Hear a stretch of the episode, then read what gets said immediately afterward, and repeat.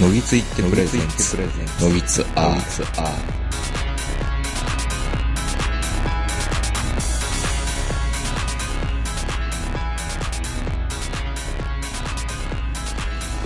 どうも、新年明けましておめでとうございます。えー、東湖名人です。えー、本日もですね、懸念内、懸念内というか、2019年の年末に撮っているんですが、今日も、のびつ食堂ということで、この方に来ていただいております。どうぞ。中堅ネットラジオラジオ食堂パーソナリティの坂谷ですよろしくお願いします明けましておめでとうございます。明けましておめでとうございますよろしくお願いします。で、この人がまた来ていただいております。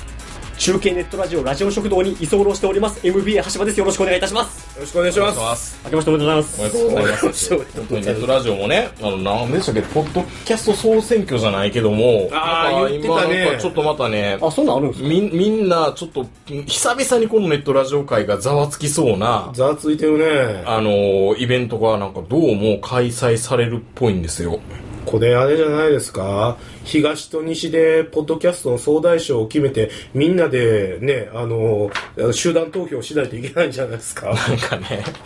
なんか西が勝ちそうですけどねまあ絶対多分西でもな、西はもうダメですあそうなの投稿制定ですもう今やそうなんだ昔は成功到底と言われておりましたからラジオ文化へえもうダメですなんかまたその、ポッドキャストアワードかなんかなんか。そうそうですねねツイッターで投票するとかそんなんわかんないでなんか詳よしくく言わかわんなないけどい。えなっんか、となんか今日流れてきた情報ですからね。なんかね、あの、ただ、審査員が審査するっていう恐ろしいことが書いてあって。そうなんですよ。あそうなの多分ね、今の人気番組とかそんなんじゃなくて、なんかよくわからんけど、ポットでの、多分女子大生とかがやってるようなところが、跳ねんのかな。えかもね。いや、だから、あ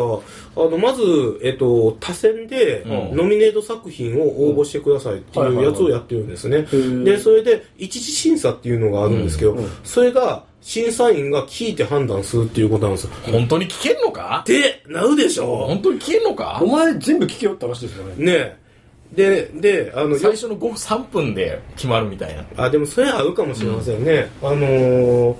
よくえこれが結構そのポッドキャスト配信者の間でよく言われているのは、あの本当最初の3分しか聞かないから、うんうん最初の3分で何か面白い情報を入れないと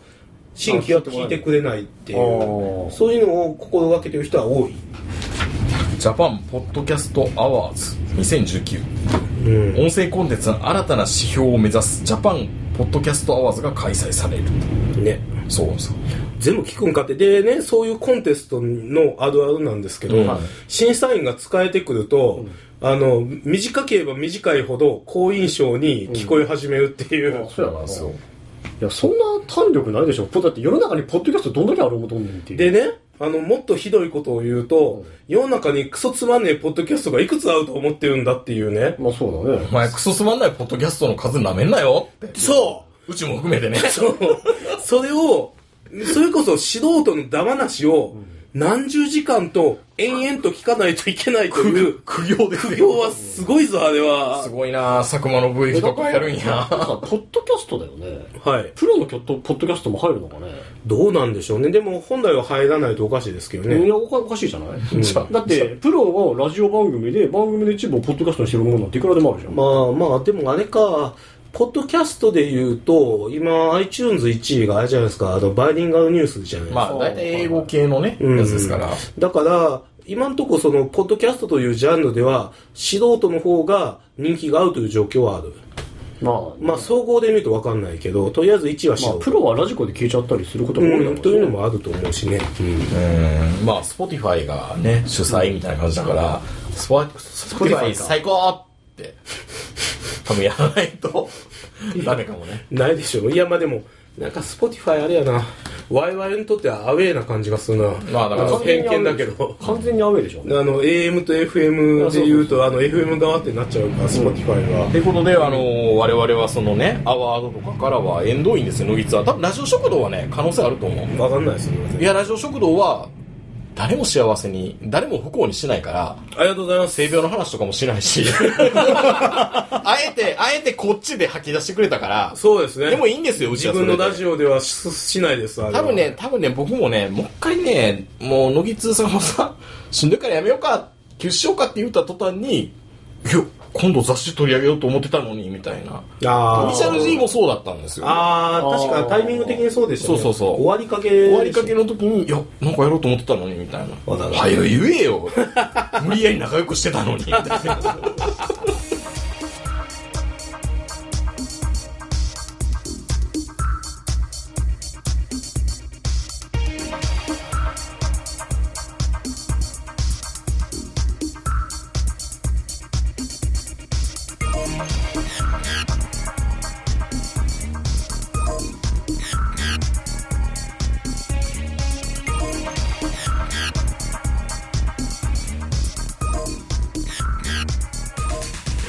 ということでね、あの、まあ、吐き出すラジオっていう感じなんですけど、新年早々なんですけど、はいはい。あの、坂谷さんがラジオ食堂ではやらない、できないことを、この場でやってもらえたらいいかなと思ってそれもなんか聞そこえがうい悪いうでコンすセプトだったんですかそうみたいですよ、今日はどうも。で、この MBA、橋場さんがですね、レジュメをいっぱい作ってきてくれて、まあ前もレジュメ作ってたよね、なんかね。そう聞いやてねたらね。結構、そうやね結構やっぱりね。あの、橋場はうん、本気になるとレジュメを作るっていう、ああったのあった修正があるんであっすたあよ。った、なんかこう、この前高橋一生がラジオで、ラジオじゃない、ドラマでやってたなんか、本当ですかあのー、結婚活男子の話をやってて、はいはいはいうん恋のアジェンダみたいなことやってた。うわキモキモって思って、なんか流行らそうとしてたのかな、みたいな。 それ見て、嫁アンドドラ見て、これ滑ってるよな、 うんそうやな高橋一生好きやけど、これはないと思うって言ってた。恋のアジェンダって。アジェンダってアジェンアジェンダって言いたいだけちゃうんかって。アジェンダって意識大会系を振る舞いたいだけだろみたいな。なうねあちょちょっと、ちょっと小馬鹿にしたいだけでしょアジェンダって言葉、すでに意識高くもないし、ね。高くもない。ないしね高くもないですよ。今まで歴史、時代はポンチエですよ。ななポンチエななんすかそれ僕らはでもポンチエの。ポンチエの世 代ですね。あポンチエあポンチエなポンチエ。一万円をポンチエで話を膨らましていこうぜ、みたいな。ああそこ最初に職場でポンチエって聞いた時に何それって思ったけど、みんな知ってる風だったから、全くこう、えチンポなんでそんなポンチエのポンチエってあれでしょ、あのー企画むうん企画の概念図みたいな。うん昔あのいや語源で言うとあの昔漫画のことをポンチエって言ってたのと同じですよえ、あ、そうなのそうなの漫画のことをポンチエって呼んでたのあーポンチエっあてそうなんだポポンチってカタカナで映画あの映画の映そ画うそうそうそうポンチエってまあでも企画系だったらポン1枚ポンチ絵描いてまあうんちょっとちょっと自分のこと卑下するんですよね1枚でさまったもの作るのをポンチ絵っていうから、うんまあ多分そういうニュアンスですだからあのこのポンチ絵って稚拙なもんだけどみたいなら落書きとかそっちの方にニュアンスが近い言葉だからじゃあそこで一星がね恋のポンチ絵って言ってくれてたら言わねえだろ言わねえだろ言わねえだだったらポンチェ作んねえって。卑下したくないんだもん。上から行きたいんだもん。見てないけど。そうですよ っていねうポンチ絵じゃな俺がくて作ったらポンチェじゃないですよ。あーレジュメレジュメレレジュメをねレジュメをねアジェンダでもなくてでもうんそうですいや、んでね、うんまあ確かに僕はラジオ食堂を聞いていて、はい橋場さんが何かを語ろうと思ったら、ブブーって坂谷道彦から止められてるのを聞いたことがあって、それは何かっていうと、小森まなみの話をしようと思ったら、ああ、止止めめらられれるる。止められたああ、あるかもしれない。確かで、に。ここは解放してもらったらいいのかなと思って、 坂谷さんからラインナップが来たら、めっちゃめっちゃ素晴らしいじゃん、これって思ったから喋ってほしいなって。そこまで露骨に止めた覚えはないいやいやいやいやいいやや、まあ、させ、させる気はなかっいたやいけやいやど。うん。あでも確かに止められたことはそう言われてみればあるかもしれない。あるんあまあいいや、まあ、それはいいや。いやまあででも、でももね、そう本当ね、あのー、今年2019年。はいはいあ去年にもうなりますけどね2020年でございますけども、ラジオ界は激動の時代では、ララジオ界にとっては本当激動の1年でありましたけども。そうなのそうなの違うので、はし、この橋場さんのね、レジュメね、はいノギツアール、小森まなみと小森まなみと小森まなみっていうタイトルで、レジュメ作ってくれてるんですよ。まあ嬉しいことにね、あの、橋場さんがノギツアールの書き方を正式名称のね、あ、確かに書き方で、これ、難易度高いよ。うんこのカタカナじゃなくねあのアルファベットで大文字小文字の区別をつけてやってくれるっていうね。うんしかもこハの、イこフンの、してねこの、この心意気。んもう、これだけでちょっと、下駄吐きますよね。そうそうそ最う。初の3分間でね。 3分目、ぐっと、ぐっと、ぐっとこれアイ一ス時審査通るっていうそうそう、アイスブレイクのところがこれから貼ると思うんですけど。はいはいただやっぱり去年のね、はい2019年っていうのは、うん激動の年だったって言っても、決して言い過ぎではなかったと思う。いや本当にあのこれはプロアマ含めたラジオ界というう、んラジオ。界という意味では。だから、本当20年後、30年後に思い出されるような年ですよ、今みんな死年は。んでるよ、多分。ほんまやね。まだ生きてるんちゃう に少女世のギ中だリ生きかてるかな、ギリ。えー、はいはそうねい。あ、激動の時代だったんだ。激動だったんですよプロアマ問わず。プロアマ問わず。ら。そう、性病にかからなければ僕ら童貞はね、20年後、30年後生きるの。そう、そういうこと性ですね病では知らないから病は知らない。よっぽどのことまなあいかまらあ まあまあ、でも、ででラジオ誌をね、うん年表を作ったとするじゃないですか、はいその時にね2019年という、うんと去年ね年に何が書かれるかっていうことをちょっと想像してほしいんですよそらサイキックミーティングでしょ。そう言いますようね、ん。あ、違う違う、あっちの方だ。えっと、伊集院光る、オール、えっと、あ、日本放送に凱戻旋る。大戦。うんこれが一番でかいですあれはかん、あれ面白かったですけどね。うーん、ね。うん俺あ。れ聞いてないんだよな佐久間の。そうそうそうそう戻ったやつでしょあれこはれがまあ多分、まあこれが東の横綱ですよ。で、西の横綱はサイキック青年団の復活。えー、なるほどね。まあノギツアルでもね、まあ、んいいややああのの角田角田っていうて隅田竜兵ねそう角田竜兵は川川田竜兵角田竜兵川田竜兵どっちみたいなじゃあ隅田なのねそうそうそう隅田弁護士の隅田なのねはいはいどっちやねんって間違ったよねお前が間違ってるわそうそもそもがねみたいな失礼しました隅田ですから隅田ねなりましたはけいど。まあそのそれと西の横綱まあ確かにねそこに西の横綱だったら分かるんですようんはい。まあ、僕自身は北海道の出身なんで、うんリアルタイムでサイキック聞いた人ではないですけど、うんその重要性はね、うんそうですね。まあ聞いてるよとあのその噂は聞いてるよとまあでもここ30年40年のねあのラジオ界で言っても、まあ、サイキック青年団と伊集院光っていうのはもう本当にあの今年復活したとか動きがあったからじゃなくてオールタイムで東横綱西横綱と言ってもいいと思うんですけども、それが同時に動いたと、本当に2019年すごい年だったとは思うんですけども、はいいやいやこそこうじでねゃないんですよね中横綱があるっていう話をした中横綱中横東日綱本西日本があったら、はい中日本だってあ中る部でしょう地中部地方だってアウトあるでしょうよとはい皆さんね大事なね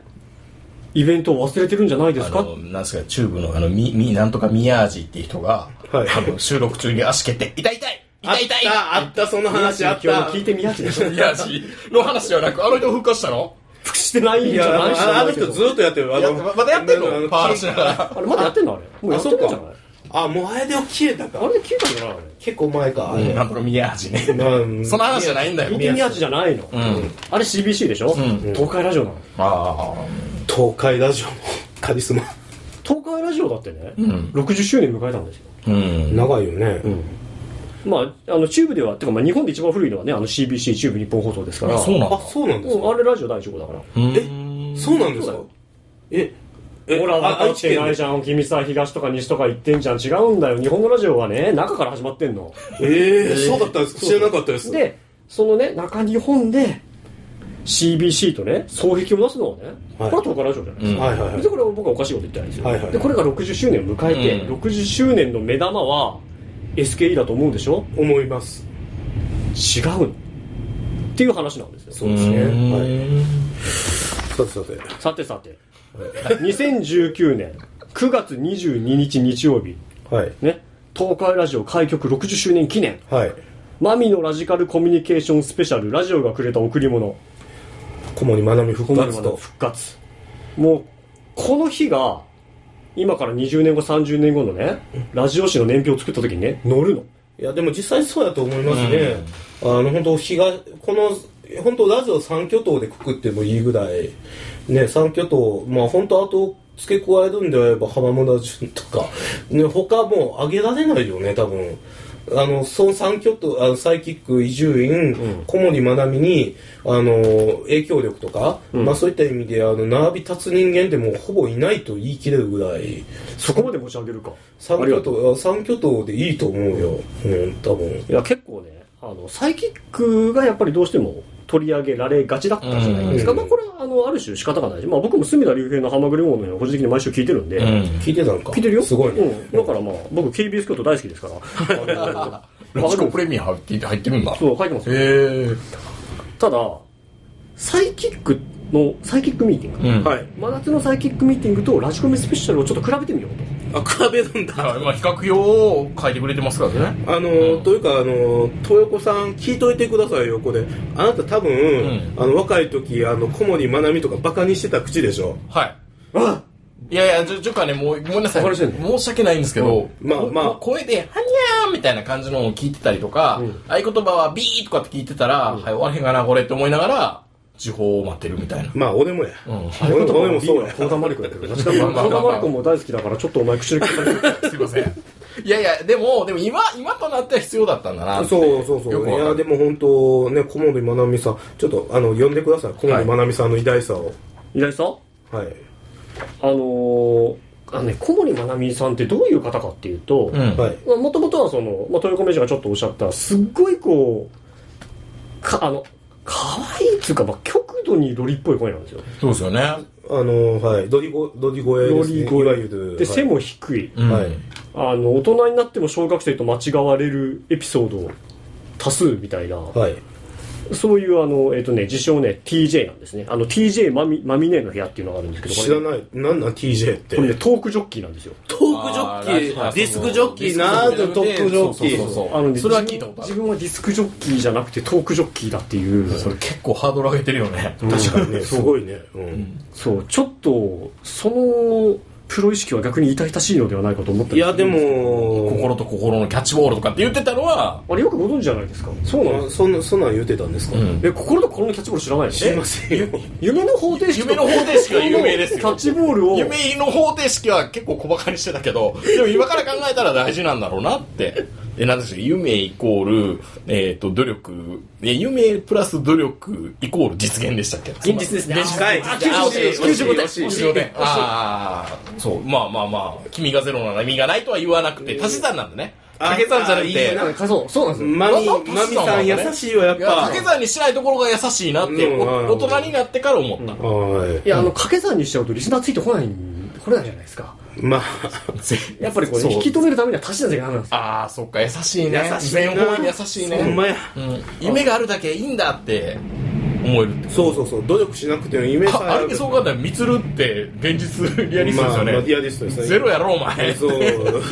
あの昔ねあの三つというイラストデーターがいてね、あのそいつがあのそういうこと言ってたんですよあの人生は掛け算うだん君がゼロな意味がないっていうね、意味があのこれあの20年前ぐらいの話なんであの補足しないと分かんないとわ思かうんないすからでもでもあれはすごいリアリティのあることなんだけまあど、そうですねこはいマミネは優しいよねそうああみつるさん20年前の方なんですか、ですねあー20年前ですね、今でもコール学べてるから20年前ってラジオほんまにバリバリバリバリでやったことバなんリでそうですねその時に足し算でやったわけですね足し算です優しいなあ掛け算じゃないんですよ、ねえここに現れてると思う確かに夢の方程式ってそうだね、ん普通かけるって言っちゃうもんねあれあれあのー左右に式をずらしたらどうなるのかな うんどういうことですかいやいやいや方程式えゆ夢イコール現実マイマイナナススや ったらどうなるのかなっていうのをきついなうんどうどうなのかなっていうそれはそれできついな、まあそれはそれで逆確かにあの夢イコール現実マイナス努力って言われるとすごい厳しいで すよねあれがそういう裏メッセージもある夢のかプなラス努力より現実っていうとなんとなくポジティブなして感るじはずだけど、します実はこう統合の式をずらしたらどうなのかみたいな現実引く努力は夢みたいな夢ほんまや実際そうほんまやようできてるわ夢の方程式の話は結構それだけでも語れるんでよねすよ夢の方程式ってあの見せ方の足し算が大事だったんだそう足し算が大事だから掛け算でもなく引き算でもなく足し算あしたららあら気づかれちゃったああ新しい小森まなみの魅力にここで気づかされるだからポジティブなんですよそうですねそういや結構ね今回小森まなみについて語ってくださいみたいなのを大阪谷から言われて、はいはいはいこのタイトルのね小森まなみと小森まなみと小森まなみも別に坂谷が決めてるんですよこれあ僕は決めましたけども、はい、いやまあ2019年に、はいはいあのラジオ界を総括するって、うあのいうコンセプトだったまあまあ、コンセプトをとりあえず文字出さないと喋らせてくれへんかなって思ったけど、うんいやいやいやいやあのさ橋場が喋るの小小森まなみだけなだから2019年は小森まなみと小森まなみと小森まなみだけでしたねみたいなそんなそ感もじそもそもそも MBA 橋場さんがやっぱりラジオを聴くきっかけになったのって、はいやっぱりこう中学校ち中学の受験とかなんですかえっとね小学生の高学年の時これにはねラジオ食堂の前に、うん自分が主催していた橋場聡人生ゲームセットで喋った喋ったら喋ったことあるんですけど、うんそういう誰もね聞いてねえよ聞いてないですから誰もいやいやあるんですよそういうラジオがねあのえっとね、もともとは高校生の時なんですよ、僕ラジオ聞き出したのって。ちょっと遅いんですよ、北海道で。確かにちょっと遅いですもうねちょっと遅いんですよ、うん別に中学の時とかあんまり聞いてなくて、うんであのねラジオ聞きたいなって思って、うんラジオ番組表を本屋に買いに行ったのねあ珍しいそれは、まず買いに行かないパターンです。まず行かないパタそーうンでですすね行かない行かない普通は新聞のラテ欄から見るじゃないですかそうです ねあんなマニアックな本買うやつ。そうそうそそういきなりそうで橋場はなぜか、んその全国のラジオ番組うん。はいが収録されてるラジオ番組表という本があることをなぜか知っていて、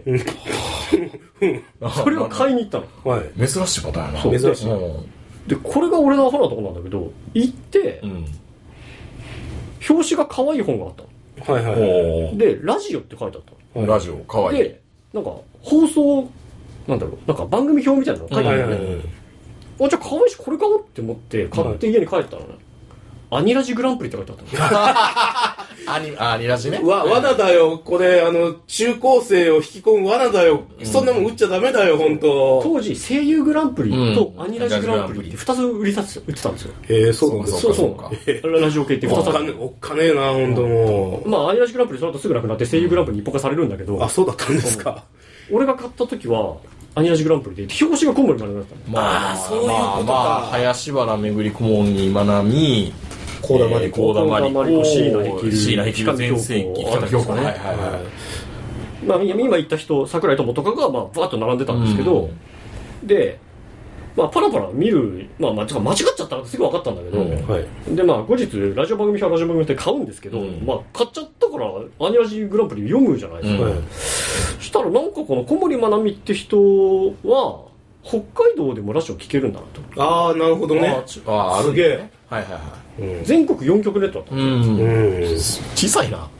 まあ、小さいけぜど、全国4局ネット全国ネットしてるだけでもね。杉作 J 太郎さんの全局1局ネットをディスってるんじゃないいやいや、だまあ、杉作ジェータドはディスられてもしゃあないかもしれない。あれ、あれ、あれ、いや愛媛でしょ、あれ。愛媛愛媛一曲ネットですよ。東海ラジオのあのネット番組だったのそうですね、あの、マミのラジカルコミュニケーションですね、まさにこの、ああ、今はい年はい。今年復活した。相方がミンキーモモのコスプレするミーキーヤスさん、でしょ日本初のアニメレポーターですね。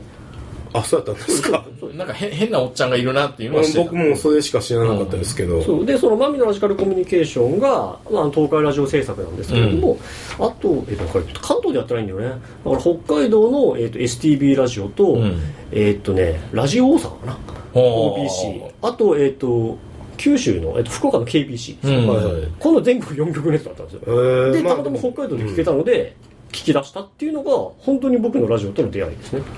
あ、ラジオとの出会い。原体験なんだもう、もう、限もう限りなく僕は原体験だったラジオの出会いイコール小森まなみさんとの出会いだったという。あだから、小森まなみと出会ってなかったら、僕は今、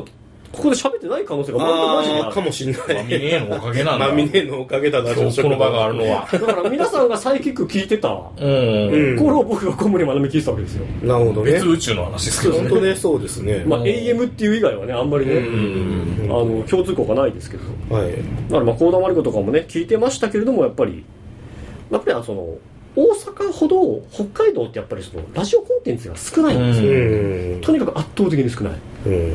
僕あのラジオ聞きたくて大阪のラジオ行ってあの大学行ってるもんですからこああ、でもそういうのもあるよね。れねやっぱ割とマジでうん仙台行くか大阪行くかちょっと当時悩んでたんうですよ、ん決めた一つの理由 はラジオラジオがいっぱいあるマミネーも聞けるってマミネもあーまあまあそうついてきますよねあ、そっか。マミネーの聞ける番組が1個増える。大阪に来れば。プラスワンです今今ベースにあるわけですからマあミネのがねそうあのラジコミは北海道でもから、ねあの STB ラジオからラジオ大阪にシフトすることによって聞けるわけですよ、はいはいそして坂谷が言った通りもう一つ正しくて当時小森まなみは「ポップンパジャマ愛」っていう番組をあ違う当時「ポップンパジャマエキストラ」でし た失礼エキストラをやっててクソみてえなタイトルだな、 本小当。森まなみの「ポップンパジャマエキストラ」は AM 神戸で聞けたんですよでもそっかでもでもそもそもの話ではい。なんかアニラジ聞いてる人はアニメも好きなんだと思ったんだけどはい案外そうじゃないです橋場さんはそうじゃないんですあよのねね橋場はね全くアニメ見ないんですよ見ないけど声優ラジオだけ聞いてたんですよそういうパターンもあるんだ案外多いですよね、いるんですいよるんねだいやね僕自分らはあんまり知らないんですけどねあのこの話言ってもしょうがないですけど、うんあの昔モテラジに出てた斎藤さんとかはそのタイプでしたあよねああのアニメ全然見ないけど何だっけあのあれえっ、とあの神戸で有名なあの青春ラジメニアそうそうそう、青春ラジメニア聞いてるって珍しい関西のラジオ界はやっぱ多いですよラジねメえニねアえねえねえうん案外おるよねうんそうそういうタイプですねだから大阪に来た時はもう最最初の1年目ぐらいはアニラジ8本ぐらい週聞いてましたね気持ち悪いな気持ち悪かったですねこいつ童貞が週8本もアニラジ聞いてたんですよアニラジって人にちょっと一緒に聞くのって恥ずかしくない恥ずかしいやっぱその意識はあるんだ、うんあるあるあるあるんだだからもうずっと一人で聞いてましたよねこっそりとポス、うんまあまあ、まあまあ僕割とこもるまでね当時からバンバン言ってましたけどあーはいはいはいはいででもその「ミンキーモモだなんだ」みたいな「う顧ん問にまみねえ」のこのアニメをなんか見ようかっていうのはあんまりなかったんあですんまりなかったですねまあまのあ、あーまあ頑張ってるねみたいな感じでチラッとちょっと、まあものすごく正確に言うと自分が10歳の小学校5年生の時にミンキーモモをテレビでやってて、うんその時はそれねミンキーモモを何回か見たことがあった、うんでミンキーモモのエンディングテーマって小森学が当時歌っていて、あそうなんだミンキーモモお願い聞いてでしたっけえっとね違う違うな夢見るハートとダバダバフォーリンラブなんですよほう シャイニーマジームスみたいなやつなんですよ、はい夢わかりまをす一つ見るとでそれを小森学がのラジオ聞いてるとはい流れたんですよダバダバフォーリンラブうんであっこの人はここれれだっ自た分んだが5年ぐらい前に見たアニメのエンディングテーマを歌ってた人なんあやあ、なるほうど。んまあ、というか、その、本当その当時、小森まなみさんは、ラジオでは、あの、すげえ有名だったけど、あの当時、あの人が声優で出てるようなアニメなんかなかったじゃないですか、当時は。なかったですねあんまりないんだあんまなないいですあのアニメの声優はそんなに当たり役もないですねそうでしょほサザンライズのスーザン有名ぐらいですう桃桃鉄もとかあなんでしたっけえ桃そうな鉄えっとね桃太郎電鉄伝説ってとこですねあのあう。ー伝説の方が。伝説じゃなくて伝説の方はやってましたねうんえじゃあ本当ラジオパーソナリティラジオパーソナリティがもう本業ですねであとはまあ CD とかも出してましたけど、うんーまあ、ラジオパーソナリティとしてね、え、えっと、あれ、いえっと、なんだっけ。え、さっきなんかあの、なんか、えっ DVD とですねあのーえっと、映像流れてましたけれども、はいこれ、あれ、武道館ですよね。いやこれね武道館ではないんじゃない武道館じゃありませんでどしたこだったかなこれいやそんなでかいところできへんあ、そうですか。いや、まあ、すげえでかいところでやってましたよね。あれもうほとんどラジオパーソナリティとしての人気ですよね。あそうですそうですあの、歌手としての人気じゃなくて、ラジオパーソナリティとしてのやつですよね、あこれれ言われてみれば場所でも相当人いますねこうしてみると、うん人気絶頂の時ですねこれいやでも分かんないけど渋港とかじゃないかな渋谷公会堂。あ渋あ港こんな広くないでしょそうっすかうんいや、武道館ちゃいますもん、ね。えー、嘘まあ、いい武道よ館だったら相当すごいけど、橋場選手はでもそのイベントにはあんまり参加したことはなかったんですかえっ、とね、うんなかったですね正直もうイベント行ったのは僕1回だけですねあー社会人になって社会人になってからああれかい。えーとでも小森岩波さんは2009年ぐらいに一旦えっ、と2011です11年に引退引退されるでその理由は別に何もえっ、と何も言ってないんですけど、んまあ病気だろうご病気だろうと体調不良ははいほうほうほうほうでご健康もされてお子さんもいらっしゃお子さんもるいらっしゃいます、はいでもあのロリロリプリロリロリそそうそううだからねあのね小森まなみの魅力というのは何かというと、んあのね、圧倒的な全方位外交を取る人なんですよこの人はうん。この人って、うんあのまあ全盛期にはあのー公表はほぼしてなかったんですけど、まあ、お母さんですと、うんではいご結婚もされています、はい。で、まあ、マミネーって呼ばれてるぐらいで一応もうこうちょっと、まあ、リスナーはお姉さんみたいな感じではまあ言うわけ、ねえって言われる人はねねねえ、雪まあねえとか、マリネーマリネーマミネーみまたあい見な、ねえまあ見ねえね、でお姉さんでもあります、うんはいただ、まあ、見かけ的にかなりか、まあ、ガーリーな感じを当時から追求されてるガー、ガーディーですね。ガーリーなので、まあ、ちょっと妹っぽい感じもあってお子さんっぽい感じもあるうんああ、はいはいはい。全方位いけるわけですよなるでほど。で自分心と心のキャッチボールが超えてるわけですよ、うんうん自分の人のことバディと言いますから友達も入るわけですようーん、素晴らしい。母であり姉であり妹であり子供であり友達であるというこの誰から全てをキャッチする圧倒的な全方位外交力が小森まなみの魅力なんです素晴らしい。だからバディっていうのは何なんだろうみんな生きてるみたいな感じの意味合いはあるんですかえじゃあ何やそれみんな生きてるってどういうことですいかやいやいやあのあなんかりねますねななんとなくみみんながみんなちょっと閉じこもってるっていうか、うんはいなんかひ普段からはそんな活発じゃなく、うんああなるほど教えてあげられててラジオだけが友達なんだみたいなのもあるかはいはいはいらあ生きてるみたいなそういうリスナーさん多いですね多いと思いますですよねやっぱりね聞結いて構るうちにと。こもったリスナーが多いと思います、だから結構シビアなメールとかもう僕もいいなんだかんだ言ってなんか気持ち悪い声映画だけど聞いとこうって聞くじゃないですか聞いてたんですせか結構切実なメールとかが 来てたりするんですよいじめられてるとかああ確かにそうだだからそういうのもあるから伴走者なんだよバディなんだよっていうところも多分あるのかなと思っていあてあのリスナーが自殺して街泣きするとか、うんそれすごい感受性が多分強いんだと思うんですよそうですねそうじゃないとあんな声でずっとやってるじゃないですか あのね、いやおかしいか、本当にそういう人じゃないと、こんな長い間、あの声出して、そうですねできないと思うもん、だって。多去分年聞いた時もあの声全く変わってなかったでしうょ、んそう多分あれですよね小森まなみさんって10歳から現状、現在の65 60歳歳ですね60歳までこれ全然変わってないですよね多分変わってないですねあれあの今やねルパン三世の声優があの声が衰えたって戦えるこの現在ですね、全然衰えてないと思いますよ小森まなみさんは、野沢雅子先生も大丈夫じゃないですか。まあ野沢雅子さんは衰えてないですけどねねもう美貌もね衰えてないんですようねん、確かに。お綺麗ですね。綺麗ですよねね。美しいですよ本当に、いやいや、あのーいや、私もね、あのー正直、当時、あの、10代の頃、小森まなみさんとか、あの、クソ小バカにしてたんですよ。はいで、あの、つい最近まで、あの、夢の方程式とかも、あの、クソ小バカにしててですね、あの、たまに、あの、適当に、あの、雑に扱って、あの、あの、えっと、ひ平日の昼間足す日高屋、これは夢の方程式だよとか、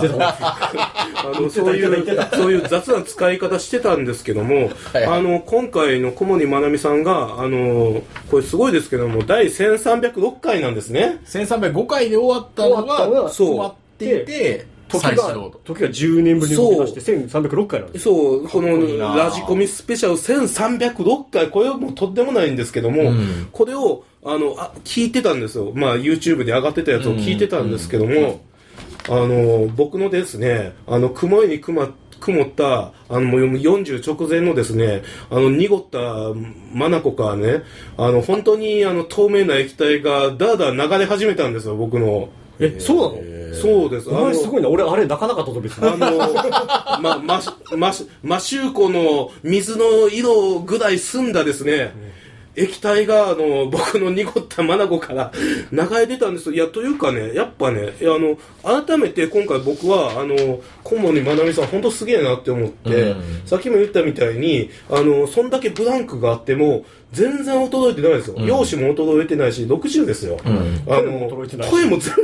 あの、弾くレベルで衰えてないし、あの、喋り方も全然衰えてないんですよ。一緒なんですよ。なんかやっとしたすっごい調整してしてるのかな。おそらく、頑張って、頑張ってると思います頑張そってるれ、僕たちはボヘミアン・ラプソディ並みになんかいろいろやってたのかないや、可能性あると思いますよ。もう、だから、あの、前、サイキック青年団が復活して、あの、昔のまんまやって僕も思いましたし、昔のままってか、ぶっちゃけトークしてるから、ああ、やめたかったんや。あーっていうのもあったし、でも、サイキック青年団の復活以上に、うん小森まなみさんの今回の、あの、まあ、10 10回、8年ぶりか、うんそうですね8年ぶりの復活は、ほんまにそのまんまやったんですよ。うんで、しかも、リスナーが全員大人になってたんですよ。まあね、だいたい悲しいから、ああいう辺の写真見たらみんな後頭部が薄くなってるんですよ。そ。いうやリスナもうーあれ見てねそうリスナー同士が結婚して子供いるとかねそう。なんかね、あの、リスナーの年齢層当然なんか高いわけで すそよ。のままあるわけだから、ね。で、あの、まめにね復活おめでとうって来るメールがですね、全部あの、リスナー同士で結婚しましたとか、まみねの夢プラス努力イコール現実夢の方程式を実現して、今アメリカで働いてますとか、うん。そんなね、あの、すごいなんか、あの、年齢層上がって、人生に、あの、このマミのラジカルコミュニケーションを通して、成功したメールが山ほど来てるんですよ。うん。 25年の重みって凄まじいなと。まあね、それだけ熟成させるとね。そう。いや、これはもうまさにレジェンドと、うんいやいやあのさっきまでずっと小馬鹿にしたような言い方してましたけども、うんこれ私、本当の真面目な話、素晴らしいあのラジオ番組であり、うんラジオパーソナリティでありレジェンドであると、うん僕はその時本当に感じたんです、うんこれはあの特にやっぱりあの正直僕はさっきも言ったみたいにあの夢の方程式あの夢プラス努力イコール現実なんてうんクソ小バカにしてましたしあの薄っぺらい話やなと思ってましたけれども、でもやっぱり25年間そ同じことを言い続けてきたわけですよ、この小森まなみさんっていう人は25年間そんな薄っぺらい話をしてきたんですけども25年間言い続けてきた25年どころちゃうかもう30年とか35年とか、 25年続けて8年休んで33年ずっとそれを言い続けたっていうその重みっていうのは確実に小森まなみさんについてたんですようんだからこの40歳の中年の心を動かすぐらいの重みはありましたね本当に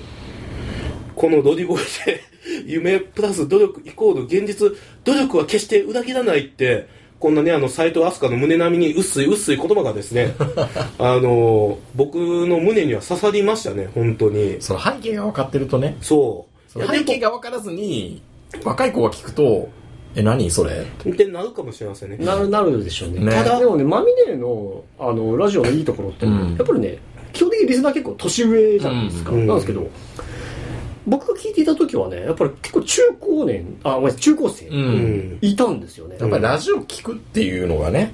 うん、あとどうでもいいけどあのメールを来てるリスナーに「なんとかくん」って言ってるのがすげえ、あの違和感ありましたねうん、あずれっとは来るん僕だもちょっといやそういやそれは、まああ、ゾのクッときましたね今時くんってよなかなか呼ばいれないやもんねそれはすごくいいことなんですけども、 20年ぶりに同じ人の名前を組んで聞いたみたいなあのそううわーっていうすげえかったメール読むとあの結婚して子供が何歳になりましてって言っててその子供組んで呼ばれてるからなそうみたいそうなそうそうすげえよなって思っていやーまあでもラジオコンテンツはやっぱりみんな思い入れがねそうですごくニココうんもうともうなんかすごい煮詰まったものがあるじゃないですかそうそうラジオのリスナーって、羽柴もこの話したいと思うんですけども、うんここに書いてある通りツイッターのトレンド1位ですよその瞬間最大風速瞬間最大風俗あのね最初ね名古屋1位って見て名古屋だけかと思ったらね、日本1位取ってたんですよねおおすさまじいですよだからあの仮にその例えばねあのこれで言うともうさっき言ったみたいに33年前のコンテンツですよ、うん33年前のコンテンツで今復活してこんだけバズるコンテンツ他なんかありますっていう話ですよいやそれこそ本当ドリフターズとかボーイそれぐらいかなそうボーイ、うんそこまでレジェンドボクーライスぐらいかなボーイ持ってこないと小森まなみに対抗できないんですよ今い氷室やらねって言ったらやもうそれクラスだと思う んだですよよね確かにね確かこれ言ってましたよトレン、えー日本でトレンド1位で世界8位とかそんなんだすったと思ごういんでねすよまああの日本人ツイッターやりすぎ問題っていうのがある んですけありどまさすがに僕もそこまで上がると思ってなかった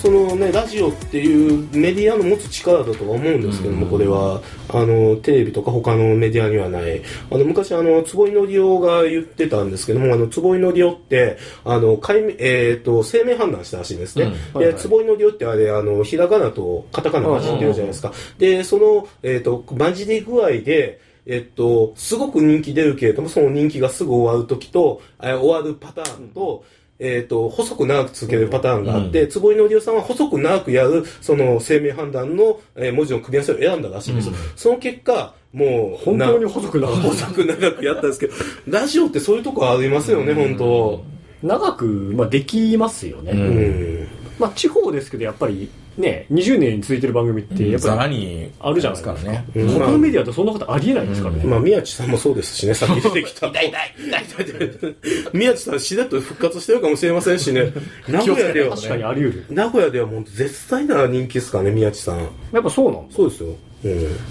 本当にまあ大阪でいうと宮根さんぐらい人気ありましたよねいや、人気あんのかな、本当に。うんまああの東京で帯番組持ってる人気の人気ないとかいうのやめてもらいますあ宮な根たさんはもうそもそも全国級の人になってしまったわけですから、まあまあそれはいいですけどなるほどね。すごかったですよ、んうんだから衛星さん衛星またまた間違えたいやいいです東横さん東横さんもはいはい多分10代の頃バカにしてたと思いますよ、んラミネーのこといやいやな、なんでこんな声の人、みんなアニメ好きなんだろうなと思っうてん聞いてたんだけど、そうじゃないんだア。ニメ見てた人そんないないと思いますよ、んマミネのラジオのリスナーって、あの彼女が好きで聞いていたこと、まあまあまあまあ。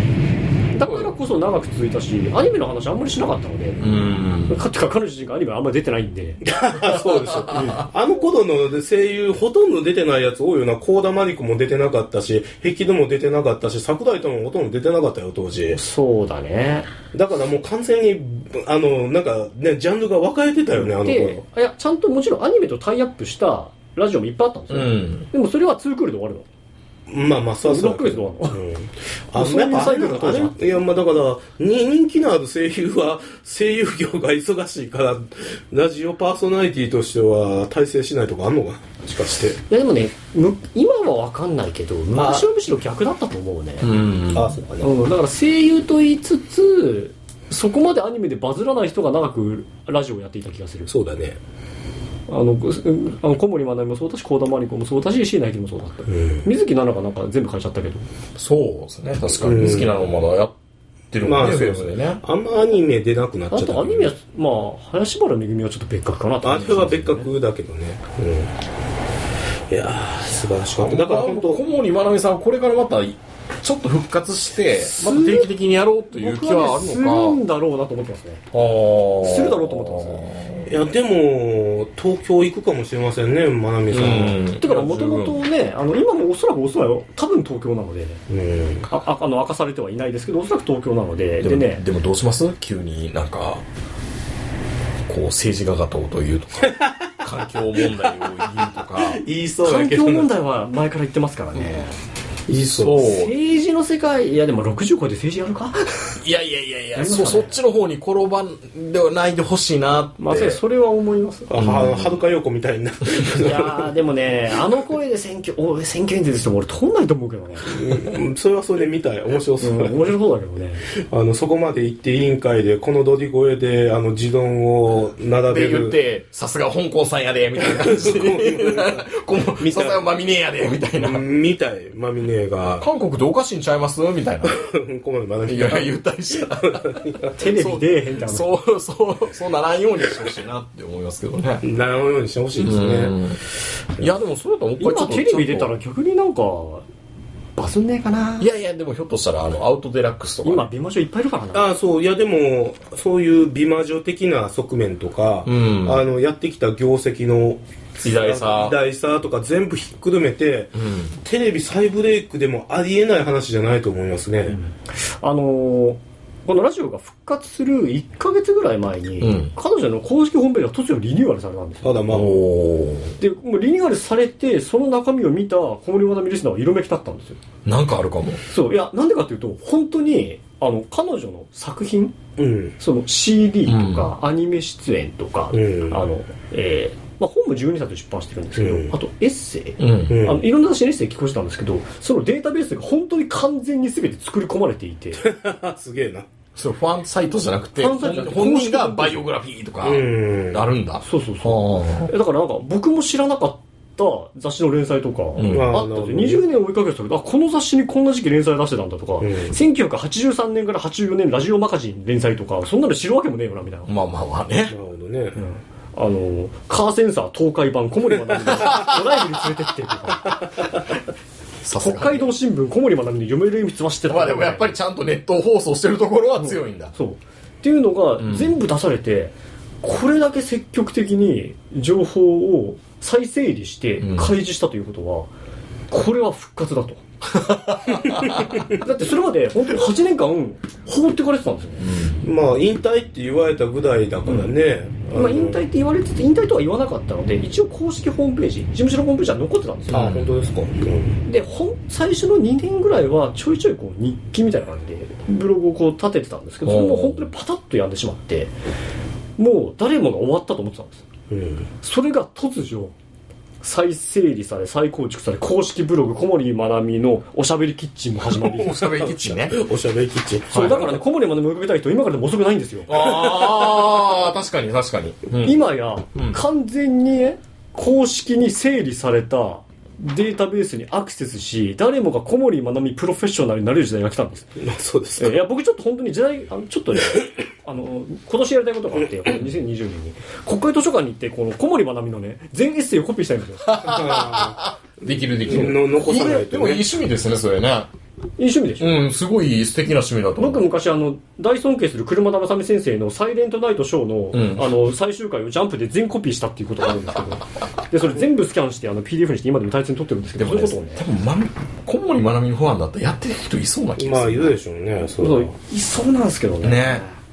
ちょっとまあでも、こうでもある意味、こう、スタンプラリーっていうか、御朱印帳みたいな感じでいいんじゃないですか。だ、うん、ちょっと乃木ツアールのリスナーさんで小森まなみファンの方いらっしゃらないですかねあの、主に山梨近辺。ラザウォークの周りで。ちょっと一緒に手組んで、あの公開図書館で、ちょっと手分けしてあの、スキャニングとかしませんか素敵ですね。いやあのいやでもいい、いいプロジェクトですよ、本当に。なので、ちょっとね、あの、最後に、今から小森まなみファンを好きになるための、あの、アイテムをね、3つ僕は紹介したいなと思ってはい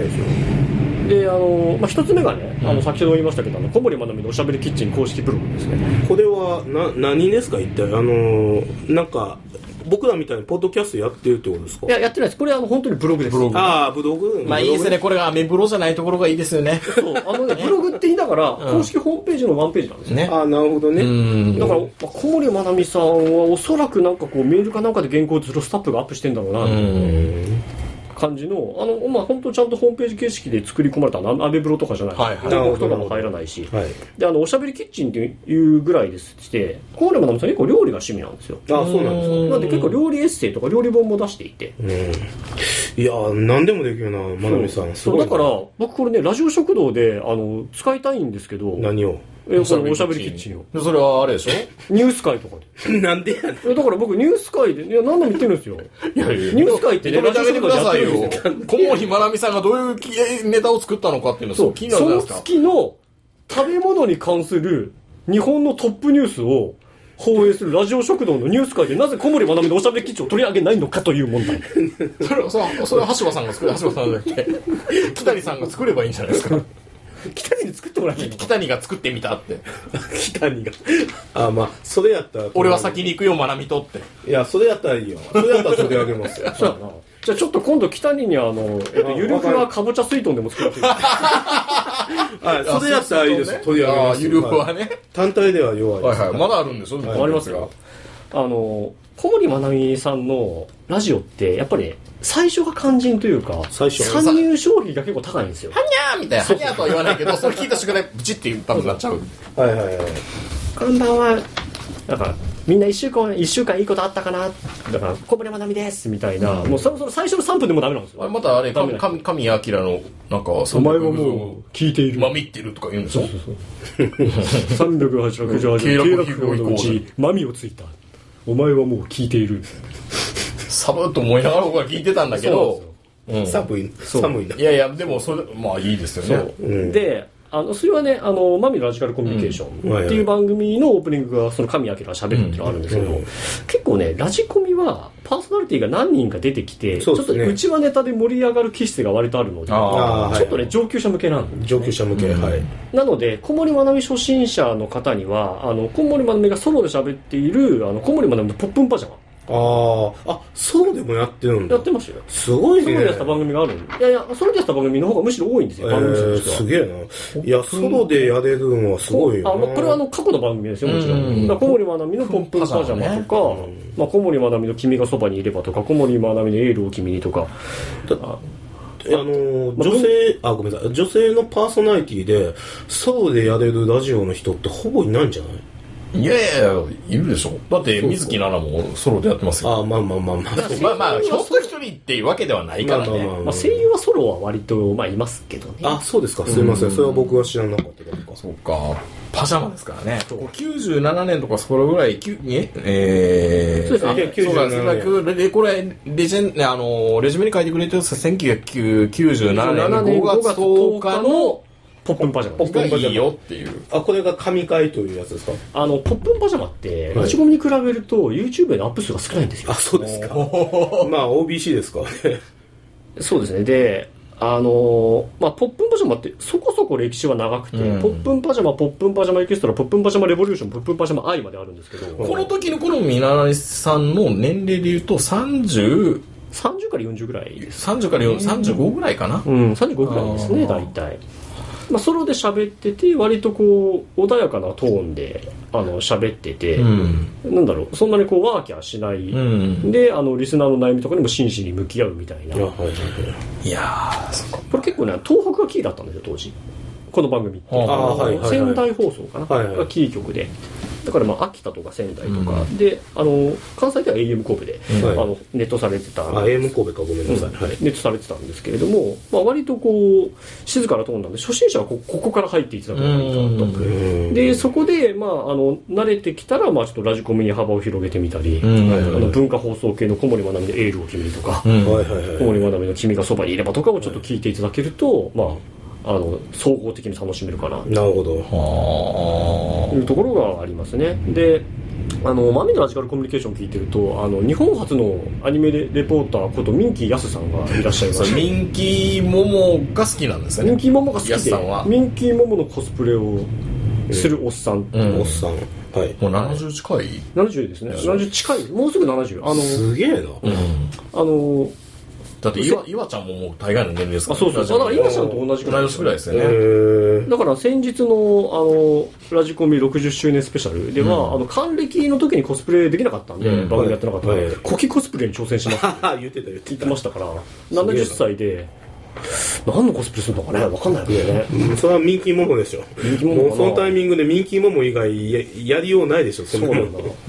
昔はデジコとか、でもプリキュアやってないんだけど、もうちょっとプリキュアもいい加減な、ね何年前のコンテンツだと感じだから、うんまあだからこういうのが変にそっちだけ取り上げられてねなんかオタクの高齢オタクキモいみたいな感じにならないように、うんなんか見せ方が必要かなまあまあ、まなみさんのね、そうそうそううんあの見せ方と。やってることすごいんいじや、ゃすないでごすいでかす、本当に。うん、でやっぱりその若い子の悩みが来るラジオってやっぱりラジオらしいラジオだなと思うしずーっと歴史止、ま、歴史止まってるっていうかたまにこの、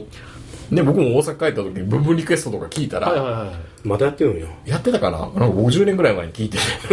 すうごい。わーやっぱりこんな悩みのラジオあっていいなってやっぱ思うんです思よいますよ安心するっちゃ安心するんですよね、だからやっぱり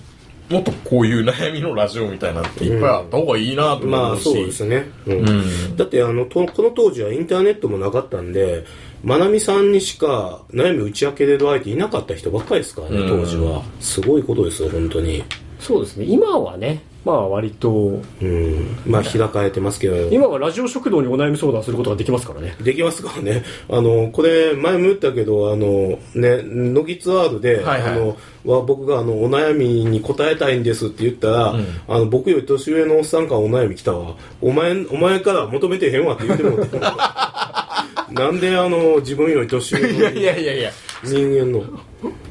バディじゃないバディバディバディですよバディ、心と心のキャッチボールしキまャしッょうチよボールしましょうよ、魂の。嫌ですよ。そして逆たりの橋場が正反対の答えを返すあ、あるあるあるある。あ、ごめんなさい。あの、そっちは良かったんですけど、あの、あの、最近あの、自分、家の近くのホルモン焼き屋が潰れたんで、あの、いいホルモン焼き屋の探し方教えてくだあーさあい。しょうまあーっていう。あれはほんま知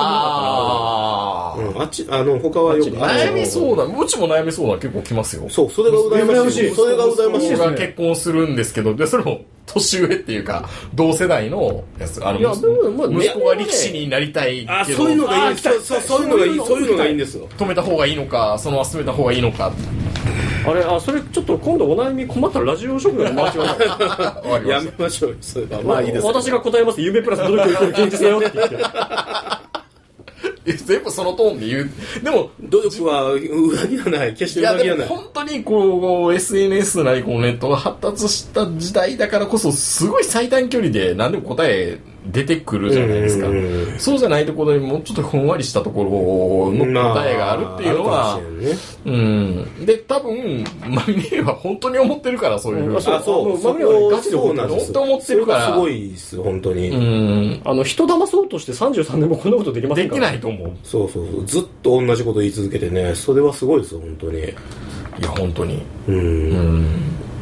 であのー、これも橋場さんに聞きたかったんですけど、はいこの辺は、はい奥様は、はいこの辺の橋場さんがこう顧問に学びが好きだっていうのはどのタイミングで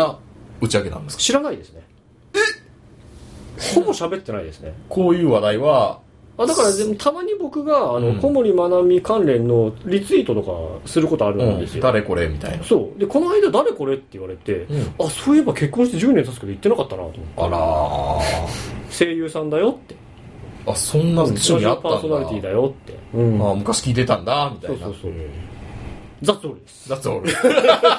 いや、あの、別に、それぐらいで夫婦がギクチャクしないでしょうよい。やいやいやこんな何十年前の声優に、うんうん。だからこれ見せたことないですねあ、ないんだまあこれぐらいだったら大丈夫でなんも別にですけ自ど分の部屋に、あの小森まなみ CD コレクションとか DVD コレクションダーンと置いてるんで見ようと思えば見れますけどまあまあまあまあ彼女特に何の関心も持ってないと思います、まあ別に見られても、うんまああそうそう困んないですよ全然いやだからもうこのねすごい際どい格好の水着の女の子のブヨーンみたいな感じの絵、アニメとかだったらうわうんって思うかもしれないなうんるかもしれないけどそうでもなくてああラジオパーソナリティとして好きだったんだなって思ってくれるんであれば、まあ、そうですね。うん、ついつい僕らそっちの方想像しちゃうじゃないですか今やったらうん。まあ、そうですキャキャワイイっていうなんかそのロリエと性のこう掛け算みたいなああ、フェ、フェミニズム的な。。うん結局だかららよまあその言うこと聞く女の方がお前は好きなんだなみたいな感じに思われるってもあるじゃないですかそっちのま方っああるてけどね多分思われてはいなだからまあよかったですねまみえがそうなんじゃないからねそうでね僕ね自分でうん気づいたんですけど最近、意外と小森まなみグッズ持ってないんですよグああッズ収集家の人とか絶対いらっしゃると思うんですけどうんだからそのなんだろう雑誌の切り抜きとわかるわかる僕もガンダム好きだけど別にガンプラが好きなわけじゃなくて はは話が好きなんだっていうのもわかあーるそそれも多分一緒かもしれないですね CD ぐらいはほぼ全部持ってますけど、ぐらいのもんなんうですよ、ん本も全部持ってないしねそうだからちょっとね国会図書館行かなきゃいけないなと思ってるんですけどはい、ぜひ、行って。一大一大一大イベント一大ですよはい、そしてミンキーやすさんのことをちょっと知りたい人はですね、はいはいえー、とミンキーやすとショッカー大野っていうですねあの、まあ、特撮系のまああー司会進行とかそのショッカーねそうそうまあ、このね、してる人がタイトルはね、ヤス大野のラジオトークバトルハハイイパーパーハイパーとかこういうのがね、結構昔昔のはラジオっぽいですね。昔はなねんとかナイトみたいなそね。うであの URL も昔っぽいでしょこれ、ショッカー、ショッカーさくら、桜 LE。桜、桜インターネットやねんこそう桜インターネットに毎月リンク直張りで MP3 が置いてあるんですよれ。ああ、いいね。古き良き。本当になんか10年15年ぐらい前のインターネット上黎明期みたいな MP3 の置き方いまだにしてるまあ、HTML 売ってんのかな直打ちですよ直打ちかな、やっぱ。うん。そう多分ねこれ直打ちですこれがねあの月1配信なんですけどあの実は僕最近聞いてなくてなぜなら話題が古すぎてわからないからっていう だからこのラジオを聞いてる僕らより10個最低10ぐらい年上の方におすすめなるほうん、だって本人がコピーって言ってるぐらいでしょ。でもこのショッカー、さくら、LEJP が急にワードプレスの CMS に置き換わったら、みんなざわつくわけですよね。ヤスさんなんかするかも。何が起こったんだ何があって、ね、コキコスプレが開始されるかもしれないかもしれないですよね。いや、でも本当にラジオって、なんか、濃いですからね。うん、そうですね。うん思い入れがすごい強いから、もこう濃いラジオの体現者ですよねう皆さんそうですよね、まあよく言われてることですけど、パーソナリティとディスナーが1対1で話してるっていうのがラジオですから、そうですよね。まあ僕らみたいなこのラジオは盗み聞きみたいな感じですからね、うん、友って達のいう会言い話方をするけど、んうんでもマミネのディスナーはもう全部キキャャッッチチキャッチボールうんキャッチボー心ルと心のキャッチボール心の心のキャッチボールいやすごいよね、うんだからよかったじゃないですかこんだけ橋場さんが喋ってくれていや本当ですよね、いや僕もっとだからこれからおしゃべりキッチンのネタをちゃんと月に1回ぐらいは挟まないとなんで やねんやっぱりそれはやっていきたいですよね。ね何がだからこれからのラジオ食堂の方向性としては、ニュース食堂で小森まなみのおしゃべりキッチン。嫌でえっと、お悩み、人生お悩み相談を積極的に受け付けて、夢の方程式で返す。はい、まああの、お悩み相談はぜひあの皆さんに送ってほしいですけど、あのはい、夢の方程式では返さないです。まあでも本当にね橋場さんと塚大さんから今日来ていただいて本当にいい話ができたなと思っております、まああの新年ね、はいラジオ食堂もいろいろまたされることもあると思います そうですねいろいろうんはい頑張って特に何も考えてないですけど。はいいや全く考えてないですね。本当に。まあ、大体ね、ラジオ食堂は、あの、流れが割としっかりしているというか、うんお便り会とか、ニュそうーでスす会ねとしっか。かりテーマまにあされ全る部決まってるんで、はいいいですよね、まあ、ラジオ食堂のコンセプトはあの坂谷がいかにストレスかけずに更新するかっていうのが一つのコンセプ大ト事大事大事大事大大事事大事大事そういうので、まあその辺はあのシステムとして組んで休みたければ休んでもいいんだよいやあの僕にも自分にも言ってるけどその時は、あの、プレイバックラジオ食堂をちょっと多めに出してもおらーそうそう ねはいぜひお願いしますはい。ということで、坂谷さん、橋場さん、ありがとうございました。ありがとうございました皆さん、おやすみなさい。さよなら。